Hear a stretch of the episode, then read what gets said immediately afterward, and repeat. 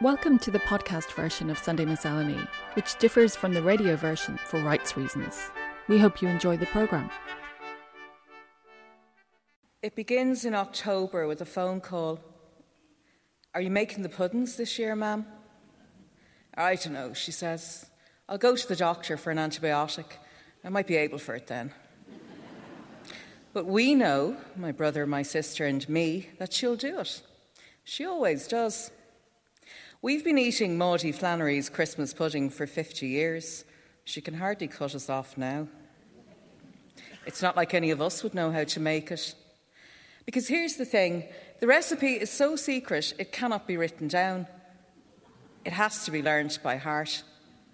Only two people in the family were ever privy to it our mam and her sister Peg.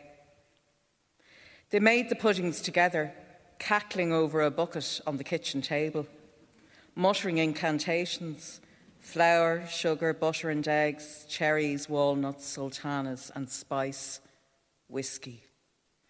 Pour the brown sludge into pudding bowls, seal with greaseproof paper, wind and knot the string three times around the lip, then gently lower each bowl into a hot, bubbling saucepan on the stove. They kept vigil. You had to back in the day when power cuts were unremarkable. If the electricity went off, well, that could be a pudding catastrophe.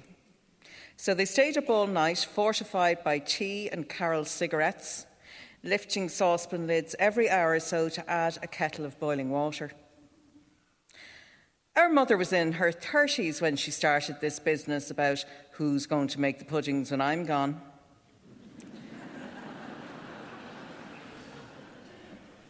gone where, we asked astonished. Mam couldn't drive. She'd have to thumb a lift. When I'm dead and gone, she said, my little sister started to cry. Let me tell you something about our mother. She was all talk. Forty years later, we're still asking for her Christmas pudding, and she's still making it. Every year, as soon as the weather turns, we apply some gentle pressure. Can you believe there's Christmas stuff in the shops already? I know, yeah, it gets earlier every year. Next thing you know, it'll be time for you to make the puddings. By Halloween, the plumossing is in full swing. Sure, none of us would be any good at it. Nobody makes it like you. Christmas just would not be the same. She has four pudding bowls, a big one for my brother because he's the eldest,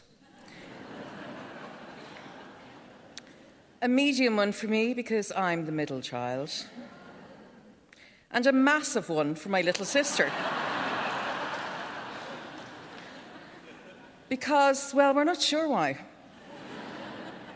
Mam says it's because our sister has four children and her husband is nearly seven foot tall. It leaves just a dribble of pudding to pour into a fourth tiny bowl to keep for herself. Don't mind me, she says, I'm here on my own. sure, what would I want with a pudding? The year my son was born, I hit the Christmas pudding jackpot. He was a November baby and a guzzler. I was up half the night feeding him, and it made me hungry too. My appetite was, in fact, voracious. Between feeds, I prowled around the kitchen, rooting in presses, raiding the fridge. By morning, I'd torn the place asunder. I was a savage, a wolf in a button down nightdress. The only thing that hit the spot was my mother's Christmas pudding. Peeling back the greaseproof paper felt transgressive. It was November, for God's sake. I might as well have been sinking a knife into Christmas itself. Oh, it tasted divine. Within 48 hours, the medium pudding was gone. It's amazing what you can get away with when you've a new baby. I phoned my mother, told her I was tormented by stitches, mastitis, and hemorrhoids. The only thing sustaining me was her Christmas pudding. The brothers' pudding was immediately reassigned and dispatched on the lunchtime train. A week later, The sister's pudding arrived at my house. After that, my mother called a halt. The child will be an alcoholic by the time he's one, she said, and you'll be the size of a house. Put him on bottles now and be done with it. Then she set about making the puddings all over again. That was Christmas 2007. It feels like a lifetime ago, and for my son, that's exactly what it is. In the meantime, our family has grown. My brother gained two children, and my sister gained four, along with that extremely tall husband. But we've also felt the pain of loss. None of us know what lies around the corner, what sorrow or what unexpected joy. Our mother's Christmas pudding always brings us joy because it's something she gives to each of us to remind us that another year has passed and she is still here.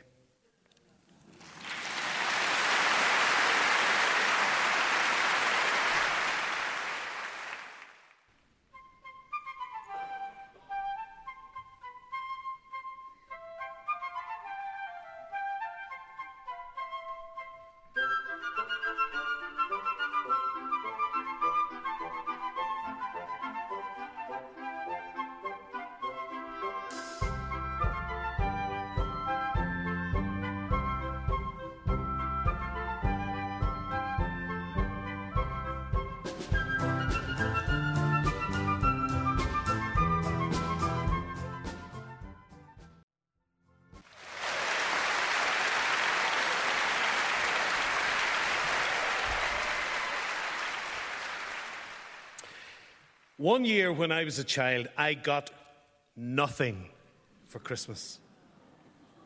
Nada, zip, zilch. And why did I get nothing? It was because I was bold. when I think back in this memory, I see a small boy sitting up in his bed, looking round the room on a cold Christmas morning and saying, No presents and then walking quietly in his pajamas round an empty house, looking for where the presents were hidden, and eventually ending up in the cold of the garage with the dawning realization that there was nothing. I mean, nothing. Sounds like Angela's ashes. now, I was bold. I'd like to think, though, that the moments of boldness were outweighed by my being good and kind and patient and all those other things we're supposed to be.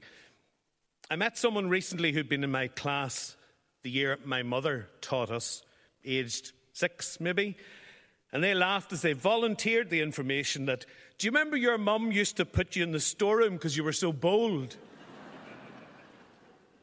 no, I didn't, but thanks for that. But how bold do you have to be to get nothing for Christmas? Not even a lump of coal. Now, I had a very happy childhood, and my parents were brilliant. So, where does that memory come from? As an adult, what I think actually happened was that one year I got confused and overexcited and got up on Christmas Eve morning looking for the stash. Probably went back to sleep woke up the following morning with the presents in the room, then forgot all the joy of the good day and remembered for a lifetime the misery of the morning before. and I have considered the possibility that somewhere along the line I might have just made the whole thing up out of my own imagination. But the truth is that that story has served a very important purpose. The story of how Uncle Johnny got nothing for Christmas one year has been told and retold to wide eyed nephews and nieces as a warning for years. and of course, we had our own three bold children, the boldest of whom is here tonight and turned out okay. So there can be redemption from boldness. But do feel free to pass on my story to other nephews, nieces, children, grandchildren of your own who've gone bold. And Christmas is all about telling stories, whether they're true or false. When the kids were wee, every year we used to look for one of those pre Christmas Santa experiences. We started at the little Santa Grotto down the road, and 12 months later it was the Santa log cabin a few miles away. The kids loved it. And then we lost the plot. One year we left the twinkly lights of County Down behind and found ourselves driving from Belfast to the Inishowen Peninsula to see Santa and a load of wee Donegal elves. In the same place that for the other 11 months of the year was a famine village. it was fabulous. But I reckon if we'd stayed in the car for another hour and a half or so, we could have called in to see actual Santa in the actual North Pole. so every year we upped our parental game like a Christmas nuclear arms race, to the point where one Christmas we decided to experience Santa 125 miles west in Sligo. And this is why fundamentally I have a problem with the three wise kings. They sat on their camels, they brought their gifts from the east to Bethlehem. They didn't have to knock off work early, stuff three kids in a car, and drive west to queue to see a little Sligo man in a red suit, feed the kids, stuff them back in the car, and drive another two and a half hours home to be fresh and ready for their work the next day. And all those journeys became part of our Christmas story, and it's only now, with the benefit of hindsight and common sense, that you think that that might have been a bit extreme. You don't see the madness at the time, though. And you convince yourself that it's an absolutely essential part of the Christmas. The same way we convinced ourselves that the only way to cook a turkey is to leave it sitting in a bucket of water and sugar and salt for a week. or the only way to make the tastiest ham is to marinate it in red diesel and shoe polish with a tin of Coke. Our first married Christmas, we hadn't our Christmas story together at all. My father was coming up to us for the Christmas dinner, and we hadn't really thought about where or how you get a turkey. Never mind, order one a few weeks in advance. So by the time I did, it was too late. Ruddy faced butchers and lean, hungry shopkeepers laughed in my face as I went round like Tiny Tim to see if there was any chance at all of an old turkey. What I came home with were turkey slices, like you'd put in a sandwich for your lunch. So I gravied them up with the spuds and the carrots and the sprouts. We put them out, and God bless my father, he passed no remarks at all. he ate every bit and remarked how lovely it was. As he put the fork down from the very last bit of Christmas pudding, Sean Toal looked out at the sky and said, with all the wisdom and gravitas of a weather forecaster, That sky is closing in. Time we were on the road. And then minutes later, the three of us still seated at the table, came his immortal words, profound words, eight of them. Eight of them that have become part of our own annual Christmas story. Well, that's it all over for another year. and that is the truth.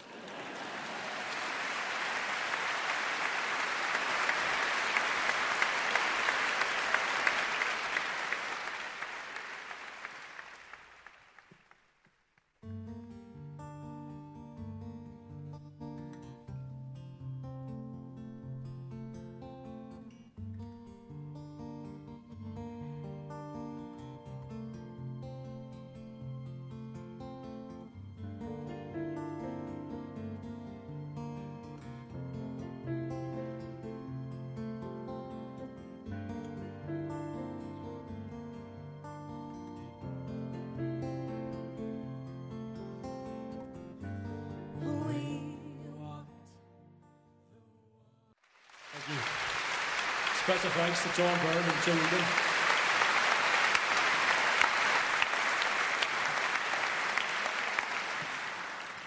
Christmas was never the same for me once I started to have doubts about the existence of the man with the beard.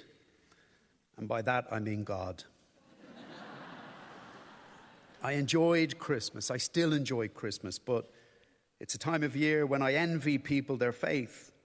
And I remember how different it felt when I could stand in a church listening to a choir sing Silent Night and solemnly believe every word.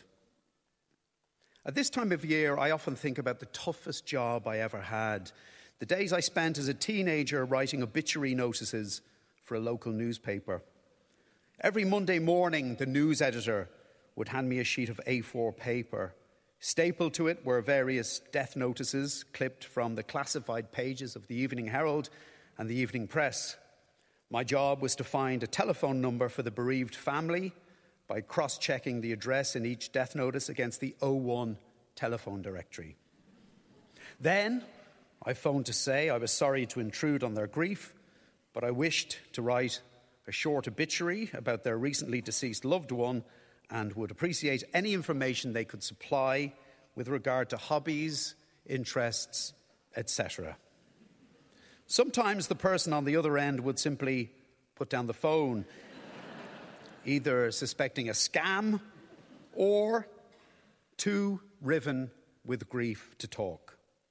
But more often than not, they were only too happy to share the story of their loved one's life. And these conversations sometimes went on for hours longer than was necessary to generate the two paragraphs of copy that made up each obituary. The most important aspect of the job was timing. As I discovered in the case of one widow who said, Can I ring you back another day? I'm just on the way out to the funeral. I put down the phone and smashed my head off the desk. But she did ring back. It was about a week before Christmas. She said she was more than happy to talk about her husband's life, but not over the phone which is how two nights later I found myself stepping into the hallway of a suburban semi D with my reporter's notebook and a pen in hand. It was a cold night, but the house was intensely warm to the point where my glasses instantly steamed up and I was directed into what sounded like a very noisy living room. As the fog cleared, I found myself looking at a scene that resembled the closing moments from an episode of This Is Your Life. The word about the journalist coming to the house had spread like a scandalous story in a small town, and approximately 30 people who knew the man brothers, sisters, children, neighbours, even old school friends he hadn't seen in years were crammed into the room. There was drink taken. and there was an atmosphere of skittishness about the house. Are you the gobshite who rang herself when she was on the way out to the funeral? asked one man. I said, Yes, that may well have been me, all right. He was drinking a Christmas cocktail that may have been of his own creation the main ingredients of which were Bailey's, Malibu, and whiskey. Will you have a BMW? He asked.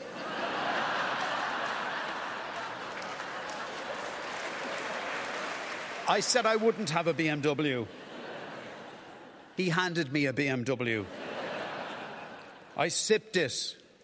My poor stomach didn't know whether it was summer in Jamaica or Christmas in Alaska. As I listened to their stories about an ordinary man who was extraordinary to them. One anecdote drew another, some of them sad, some of them funny, all the stuff of life wins and reverses, joys and disappointments, friendships forged, and loved ones lost. As I filled page after page of my notebook, I wondered how to break it to them that the obituary would be exactly 90 words in length.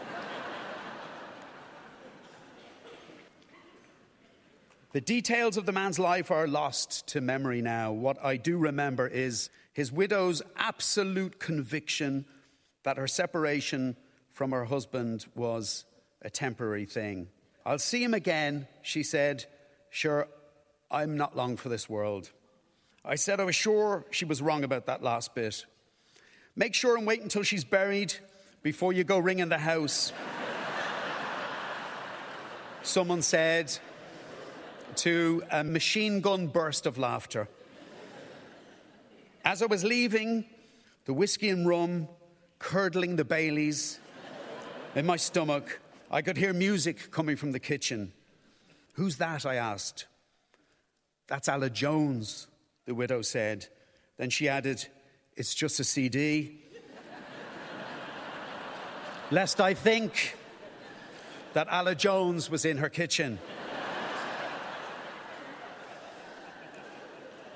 I'd never heard the song before. Christmas songs in our house were sung by Wizzard and Shakin' Stevens. but this was a carol about the birth of Jesus that was so beautiful that it sent shivers through me. As I said goodbye, I tried to explain that it wouldn't be a long piece, but she didn't seem to mind because the obituary was no longer the point. That was a lovely night, she said. I found out about her death a few years later from a member of her family. By then, I'd moved to a different section of the newspaper, but I read her death notice and I remembered that December night. I walked down to HMV on Grafton Street and I said I was looking for a Christmas carol sung by Aled Jones. It's August. the man behind the counter said, not unreasonably. The carol we quickly divined was called O Holy Night. And it happened to be featured on a compilation of Aled Jones songs, which I bought on cassette. I stuck it into my Walkman, then headed for Stephen's Green, where I sat on a bench on a sweltering summer's day and listened to the song over and over again. And the words fall on your knees, oh, hear the angel voices, oh, night divine, oh, night when Christ was born, stirring up the last sediment of belief in the bottom of my hard, atheistic heart, just as it does to this day. Thank you.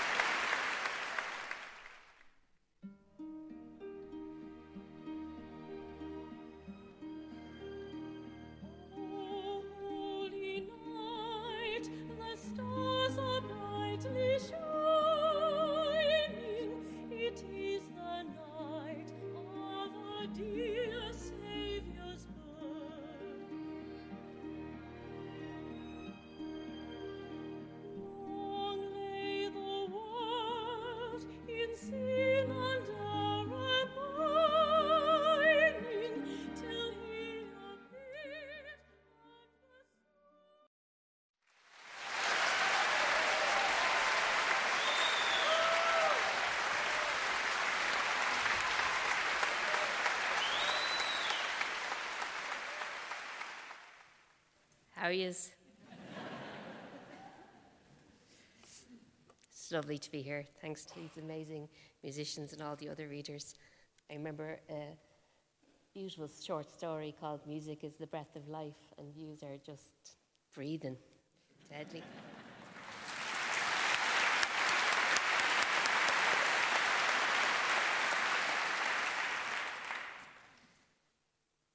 From here to the Holy Land. Usla wanted to get to Bethlehem. There was no star in the east, but the crowds at Dublin and Ben Gurion airports were lit up with pilgrim joy. So were we. First stop was the Wailing Wall. We'd promised our pals, a newlywed Jewish couple, to place a small prayer scroll into a crack of the wall for blessings on their marriage. Next thing, we got caught up in a bar mitzvah. A boy finished reading from the Torah, and it was mazel tov and hugs galore.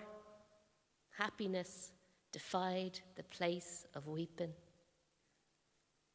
Then we met Aisha at Al Aqsa Mosque, and she drove us over to Palestine. She let us rest, drink juice, eat dates, and sip mint tea at the Arab Women's Union. Bethlehem was the crack.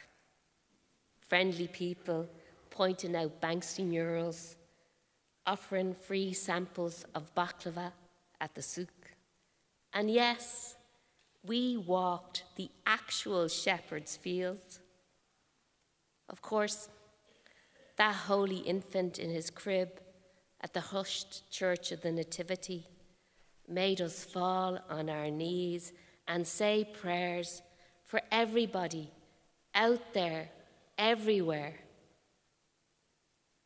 Afterwards, our sons played some kickabout with local lads. I sat down in Manger Square and watched and wondered which player might be Muslim, Christian, or Jewish. But the kids didn't seem to notice. Or maybe they didn't care. Why would they? A mild evening with sunset on its way, and yet time for a bit more fun and play. Ah, my dad was right. We're all God's children. No matter the creed, most folks just want peace, food on the table, a roof overhead, school, a job, a few bob to keep going. But this Christmas, I cannot imagine what's after happening in the Holy Land. But God, tonight, I pray and pray me da was right. We're all God's children, and we just want peace. Thank you.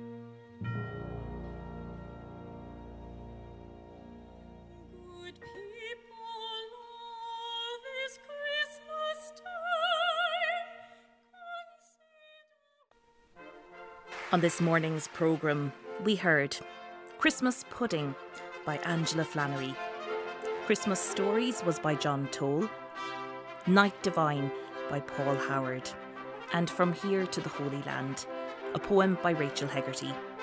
The music, all performed by the RTE Concert Orchestra, conducted by David Brophy, was Ding Dong Merrily on High, arranged by John Tate. Colm Warren's song, Truth, performed by Colm Warren and Maeve Smyth and arranged for the orchestra by John Byrne. O Holy Night by Adolf Adam, sung by Sarah Shine, and the arranger was Paul Frost. And the Wexford Carol, also performed by Sarah Shine, and the orchestral arrangement was by Damien Gallagher. No Miscellany next Sunday, which is Christmas Eve, but there'll be more from the National Concert Hall on a special Miscellany on Christmas morning, along with recordings from the programme's other Christmas concert in the National Opera House in Wexford. And then the following day, St Stephen's Day, there'll be a full programme from that Wexford event. A last Christmas recommendation for the programme's new book. Sunday Miscellany, a selection, features 150 scripts broadcast on the programme over the past five years. It's published by New Island Books and it's in the shops now. On sound in the National Concert Hall were Gar Duffy and Damien Gavigan. Sunday Miscellany's broadcast coordinator is Elaine Conlon and the producer is Sarah Binchy. To listen back to this morning's programme, go to the RTE radio app or the programme website rte.ie forward slash radio 1 forward slash Sunday hyphen miscellany. You've been listening to the Sunday Miscellany podcast. For more from us, you can follow the programme on Facebook, Twitter, Spotify, or Apple Podcasts. Just search for RTE Sunday Miscellany.